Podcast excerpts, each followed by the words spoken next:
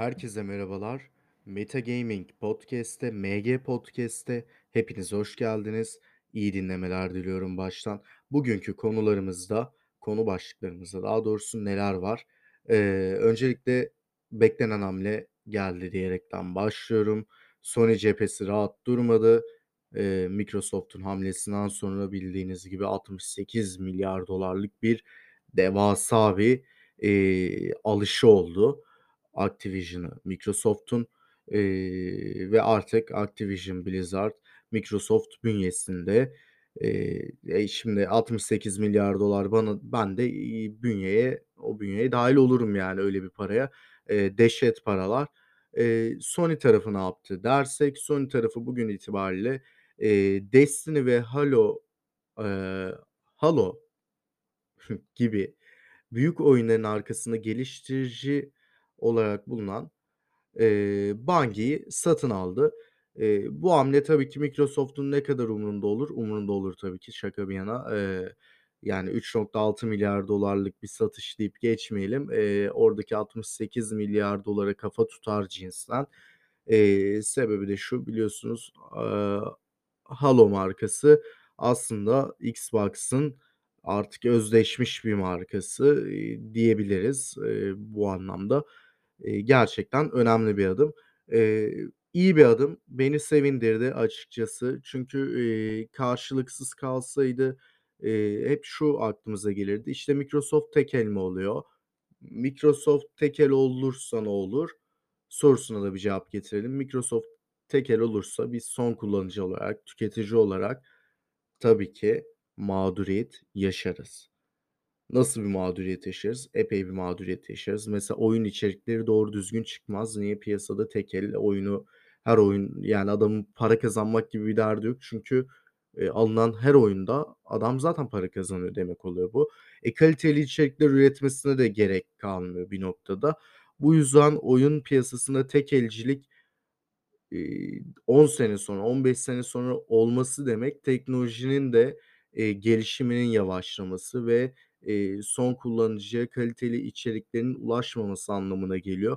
Bu anlamda tabii ki Sony, eee, Microsoft kadar bir bütçeye sahip değil ama, eee, en azından onlara "Ya, bak biz de buradayız." demiş oldu. Eee, "Sen benim markamı, eee, benle özdeşleşen markayı satın alırsan ben de sana bunu yaparım." demek bu aslında. İyi de oldu, güzel de oldu. Destekliyorum. Eee, yesinler birbirlerini. Rekabetin olduğu ortamda, tabii ki son kullanıcı olarak bizler kârlı çıkarız her zaman. Şirketler zaten deli gibi para kazanıyor. Biraz da bir şeylerde indirimler sağlasınlar. Eee, tüketiciye oynasınlar. Güzel oyunlar yapsınlar. Güzel işler yapsınlar. Biz de destekleyelim daha fazla. Daha fazla tüketelim. Diyerek haberimize geçiyorum. Konuşurken boğazım kurudu. Eee, Pokémon hepimizin bir dönem efsanesidir. Pokémon'un yeni, eee, oyunu Twitch'te epey bir izlenme yakalamış.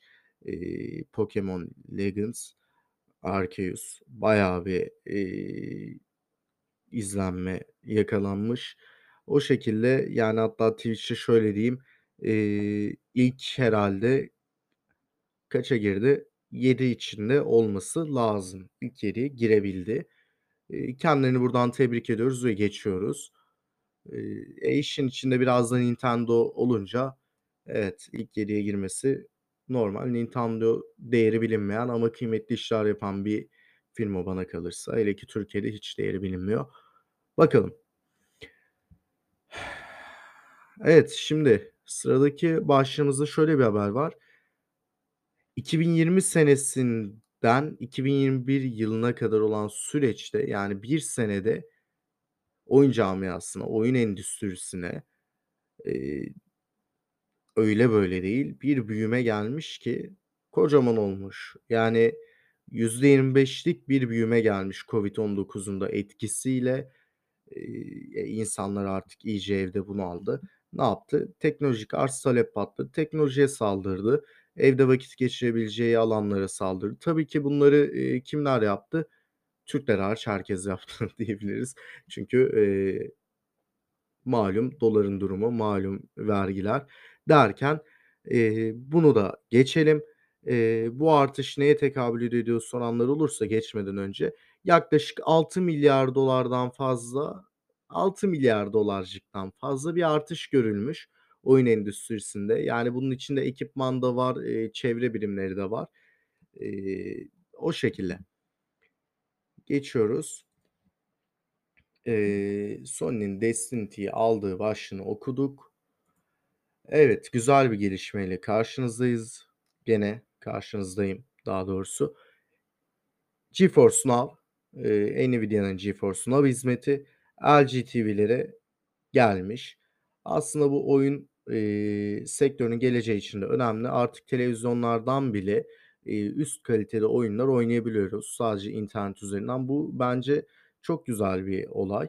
Eee, LG, Nvidia ile anlaşma sağladı ve akıllı TV modellerinin GeForce Now hizmetinin açıldığını duyurdu ve, eee, beta sürümü kullanıma girdi şu anda. Eee, yalnız şurada şöyle bir şey var. Eğer ki yeni bir televizyon alacaksanız ve bu LG olacaksa aklınızda bulunsun. İlk 6 ay GeForce Now ücretsiz olacak, eee, ve bu alacağınız sistemde, eee, WebOS işletim sistemi olacak. Yeni, eee, işletim sistemlerinden. Eee, artık nasıl desem Android TV Smart TV'lerin diyeyim. Eee, ama burada çözünürlüğü önemli. Denilen şu ki 2K ve 4K çözünürlükte eee, GeForce Now daha çok, daha az sorunlu ve daha çok performanslı çalışıyor. Tabii ki bu neye bağlı? Gene söylüyoruz, internet. İnternete bağlı bu. Tamamen internetiniz ne kadar iyi ona bağlı. 50 megabit ve üstü bir internetinizin olması lazım ki kaliteli bir iş görün karşınızda. Hele ki büyük ekran, geniş ekran, eee, o şekilde kaliteli bir iş görmek istiyorsanız kesinlikle internetinizin iyi olması lazım. Tek başına GeForce Now yetersiz. Eee, geçmeden önce şunu da söyleyeyim, akıllara gelmiş olabilir. Televizyonda RTX açabiliyor muyuz? Evet, açıyoruz. Televizyonda da, eee, her teknoloji, yani bildiğimiz oyunun kendisini oynuyoruz aslında. Eee, çok basic bir eee, haberle karşınızdayız bu sefer de. Yani, eee, bu artık, çok okumaya bile değer değil benim benim gözümde ama belki meraklısı vardır, belki, hani, "Ya, ulan, a, öyle de bir şey varmış." diyeni olur diye okuyacağım. Eee, çünkü hepimizin, yani bizim dönemin, herkesin bildiği Mortal Kombat efsanesi, bir Street Fighter vardır tabii ki en büyük rakibi, eee, ve bu 2 oyun da en çok oynanan, eee, en çok kitleye sahip dövüş serileri. Eee, Mortal Kombat 12 sözde yanlışlıkla sızdırılmış. Eee, yani zaten sızdırılmasına gerek yok. Eee, Mortal Kombat 11, eee, 2019'da çıktı. E, DLC'leri bitti. Yani artık DLC desteği yok. Bir üretilmeyecek o oyuna. Eee, bu adamlar ekmek yemesin mi? İçerik üretmedikleri takdirde ne olacak? Yeni oyun yapacaklar mecbur. Yani çok da sürpriz değil bakarsanız. Mortal Kombat 12 zaten geliştiriliyor dersiniz, hani, eee, buraya kadar. E, geliştirildiği de, eee, onaylanmış. Bir, eee, NetherRealm Studio çalışanı tarafından bu onaylanmış. Bu şekilde bu haberimizi de geçelim. Biraz hızlı gidiyorum. Eee, çok çünkü önemli haberler değil bunlar. Bu biraz belki ilginizi çekebilir. Çünkü, eee, oyunlardan uyarlanan diziler pek fazla yaygın değil. Halo dizisinin, eee, Halo oyununun, çok özür diliyorum, Halo oyununun dizisi geliyor ve, eee, tarihi de kesinleşti bunun. Eee, biliyorsunuz Xbox konsoluna özel gelen bir oyun Halo serisi ve bunun da dizisinin çıkacağı, eee, belirtildi. Şimdi, eee, kim bunun yapımcısı? Paramount Plus platformuyla geliyor ve, eee, Paramount stüdyolarında, eee, geliştirilecek ve bu sayede de Paramount stüdyoları, eee, dijital yayın platformuna, bu piyasaya adım atmış olacak ve stüdyo şunu iddia ediyor, diyor ki "Biz" diyor, "elimizdeki en böyle iyi açık ara diyor. En iddialı yapımımız, en en en iyisi yani bu olacak diyor. Halo dizisi olacak diyor. Çok iyi olacak diyor. Bunu diyor izleyin diyor. Şunu yapın. Bu biraz da PR gibi geldi bana. Yani bu kadar hype'lamaya hiç gerek yok. İşte elimizdekinin en iddialısı vs. demeye gerek yok. 24 Mart'ta, eee, çıkacak. Ayrıca bir, eee, sanırım trailer yayınlandı, teaser. Eee, bakılabilir ilginizi çekerse diyerek bunu da geçiyorum. Şimdi gelelim asıl içeriğe. Harry Potter hayranlarını sevindirecek bir içerik. Mesaj geldi. Telefonu sessize almayı unutmuşum. Çok özür dilerim. Eee, Harry Potter hayranlarını sevindirecek bir içerik.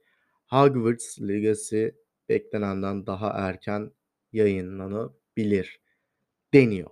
Tabii ki bunlar şu anda bir iddia. Çünkü, eee, biliyorsunuz zaten Hogwarts Legacy, eee, Harry Potter evreninde geçen aslında Harry Potter'ın, eee, rol yapma, aksiyon ve aksiyon RPG oyunu. Açık dünyada geçecek. Harry Potter evreninde geçecek.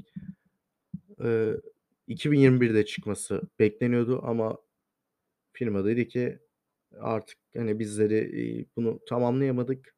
Biraz bekleyeceksiniz. Oyunculara daha kaliteli bir iş sunalım dedi. Ay, okay, yani yeter ki daha kalitelisini yap. Hani, yarım yamalak da bir şeyle çıkma. Markanı da zedeleme diyelim. Eee, ne zaman çıkacağı hakkında iddia var. Eee, sızıntılara nokta atışı yapan Akkont NGT isimli şahıstan geliyor bu iddiada. Eee, diyor ki Hogwarts Legacy normalde evet 2023'te bekleniyor ama, eee, mart ayında yeni bir trailer gelecek. Eee, fragmanı yayınlanacak ve 2022 yılının eylül ayında da oyun piyasaya çıkmış olacak deniyor. Tabii ki tekrar üstüne basa basa diyorum bu bir kişinin iddiası. Biz Hogwarts Legacy'yi ne zaman gördük en son? Oyun bir tek PlayStation 5 lansmanında kısa bir fragmanla gösterildi. Harici hiçbir şey söylenmedi oyunla ilgili. Eee, ve orada kaldı. Yani artık umudunu oyundan kesenler dahi vardı. Eee, benim şahsen beklediğim bir oyun değil.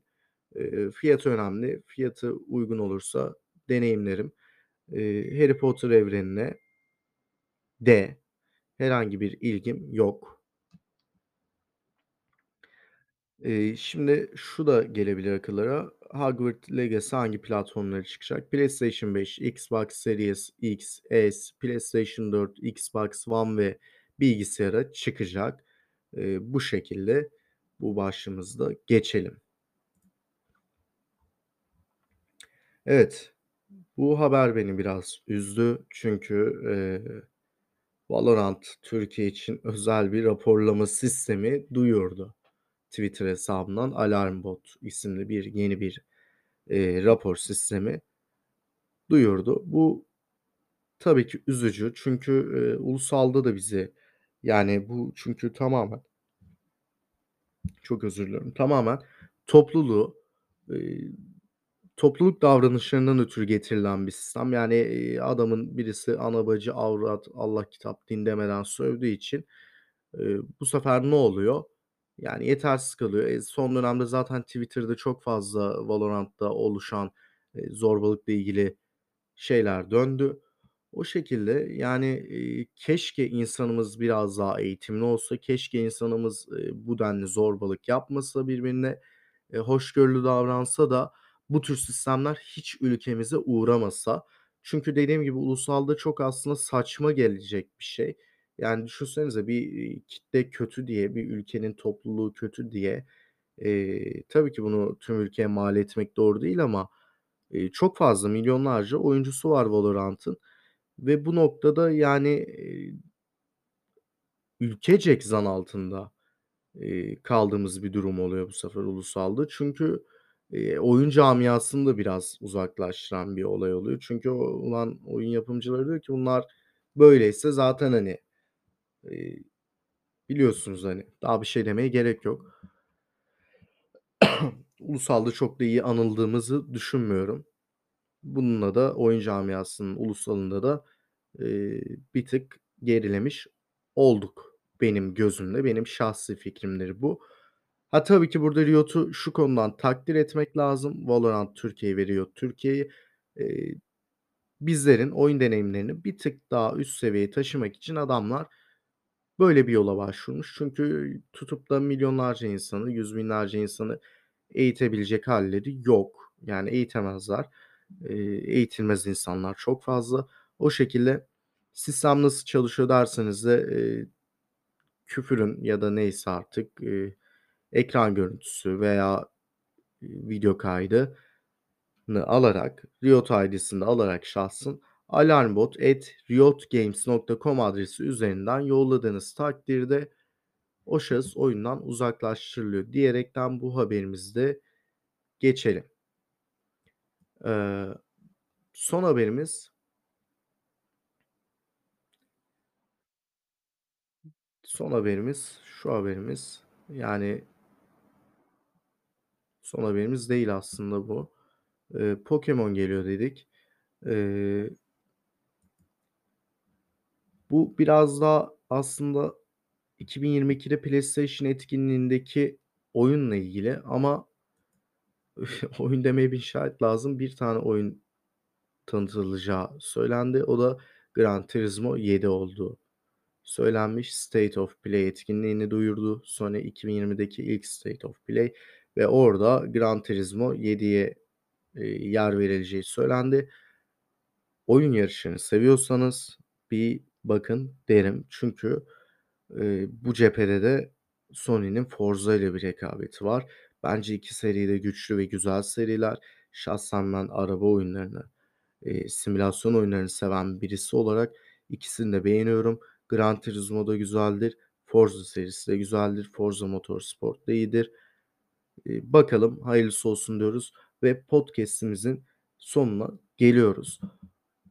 Eee, podcast'lerimiz genelde içerik olarak değişkenlik gösterecek. Bunu da söylemekte fayda var. Yani bugün oyun konuşuruz, yarın siyaset tartışırız, ondan sonraki gün ekonomi tartışırız.